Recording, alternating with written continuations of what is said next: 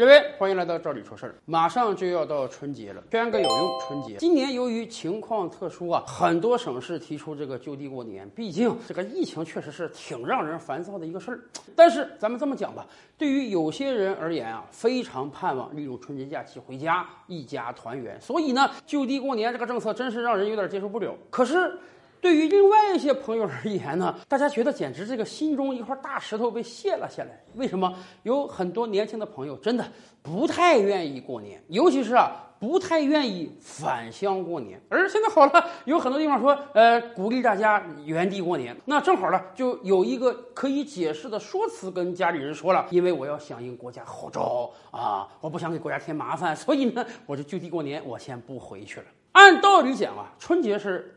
中华民族最重要一个节日啊，很多年轻的朋友们小时候最盼望的事儿，那恐怕就是过年了。可是为什么长大了之后反而有点不太敢、不太愿意回乡过年了呢？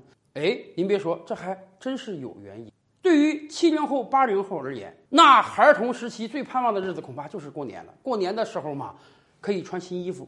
可以吃到很多好东西，甚至可以收到压岁钱、放鞭炮。总之，生命中一切美好的事物啊，似乎在过年的时候都能得到体现。而今天，很显然，当经济大发展之后，物质上的享受呢，已经不是我们过年时候的必须了。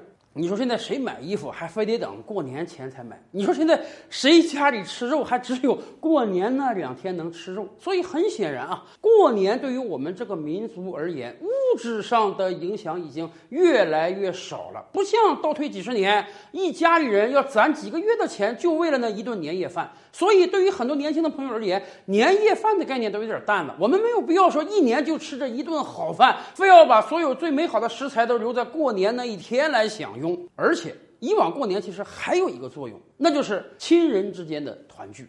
咱们这么讲吧，核心小家庭之间的团聚啊，那几乎是天天的。你看，父母和子女之间，甚至祖父母和孙辈之间，这个团聚是一个日常的。所以，我们春节时候的团聚呢，更多意义上是大家族的。谁没有个七大姑八大姨呢？有很多人回忆啊，有时候这过年其实就是在不断的走亲访友之间进行的啊。今天去二姑家，明天去三舅家，后天去四奶奶家。甚至对于有一些常年在外的游子而言啊，春节回家那恐怕是一年唯一一个跟这些亲戚见面的机会，所以时间真是安排的满满登登的，每天都有无数的亲戚要去见，甚至在有些这个礼数比较厚的地方呢，每天都有无数的头要磕，这使得很多年轻人啊有点。不胜其烦。是啊，今年很多在职场打拼的年轻人，这个工作压力是很大的。前不久，我们还在讨论这个“九九六”的概念，恐怕全中国的企业只有在春节这个时候，能让自己的员工踏踏实实的休几天。以往你这个节假日接老板电话、接微信群消息，那是太正常的了。但是大部分人都觉得你这你这个春节真是阖家团聚的日子，甭管有什么大事都得放一放。所以很少有老板在春节期间还要叨扰自己的员工。职场中打拼的人呢，也终于在春节时候能彻底的休养一下身心。然而，对于很多的年轻朋友而言啊，好不容易盼到这个假期。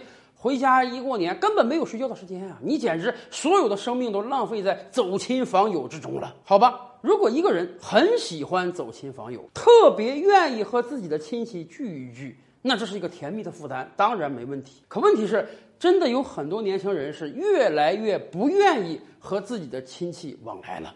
为什么？很显然啊，大多数人和自己老家的亲戚，恐怕一年就这一次见面的机会。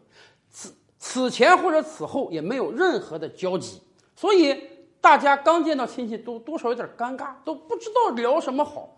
以往每到逢年过节之前啊，网上就有各种各样的小段子，告诉大家你回家之后七大姑八大姨会怎么编排你。读大学的呢，问你学业如何。工作的呢？问你一个月挣多少钱？谈没谈女朋友？什么时候结婚？结婚之后生不生一胎？生不生二胎？今年好了，生不生三胎？很多人都感觉到啊，被这些人搞得不胜其烦，甚至有很多人啊编了这个教程，告诉你怎么应对他们这些问题。但是实际想一想啊，人家倒没有什么坏心眼儿，只不过是两个人以前或者以后没有任何交集，在这样一个状态之下，大家也就是尴尬的没话找话找话题，那能找什么话题啊？聊你职场的他不懂，聊乡间的风土人情你不懂，那就只能问问你的收入，问问你的家庭，问问你的学业，问问你的工作。其实我们作为年轻人，完全没有必要把这当个负担，因为甭管你怎么说啊，人家也没有太多的兴趣去听。给你的建议呢，也都是司空见惯的。哎呀，多挣点钱吧，找个好工作啊，早点结婚啊，早点生孩子啊，有孩子家庭才圆满啊。这些老生常谈的事儿，人家也没有说非要灌输给你。但是反过来讲，在很多年轻人的回忆中啊，过年慢慢变味了。小的时候，过年是一年最盼望的日子啊，会有非常多的物质享受，可以放鞭炮、看春晚，日子是那么的轻松自在。而长大了之后，过年慢慢变成了一种负担。好不容易回家这几天，想好好的休养一下身心，结果到哪里都是尬聊，而且有时候亲戚说的话有点不中听啊，还惹得自己非常的愤懑。所以，真的有很多年轻人啊，越来越抗拒于回家过年。咱们这么讲吧。这种抗拒并不是说不想跟自己核心家庭成员交流，父母还是想的，祖父母还是想的，还是非常希望能回去的。但是，对于那些额外的亲戚，哎，越来越多的人觉得见他们是一种负担了。可是，你好不容易回到家乡一趟，你说你不去拜访，是不是显得也太没有礼数了？而今年这个很多城市就地过年的宣导，真的是很多人啊长出一口气。其实我跟大家讲。不光年轻人这样，今天在很多大城市啊，都出现了断亲的现象。什么意思？你发没发觉啊？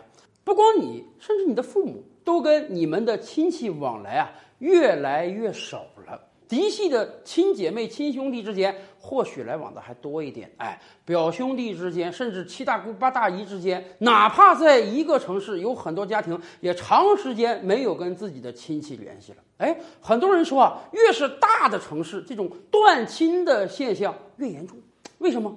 这或多或少也是一个经济学的现象。人们最开始是在乡村居住的。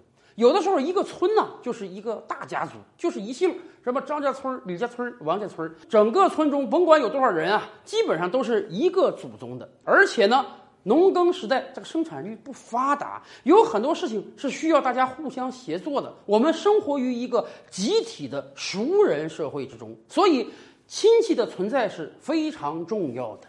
那么我们就要靠不断的走动来维系这种亲情，这一方面是亲情上的需要，另一方面也是一个经济上的需要。可是进入到城市化之后，尤其是对于一些大城市而言，我们已经从一个乡村的熟人社会呢，进入到了一个城市的陌生人社会。你的工作完全是跟陌生人合作的。你如果创业，你的主要销售对象恐怕也都是陌生人。实际上，你并不需要像在乡村生活那样，必须得得到大量熟人的帮忙才能生存下去。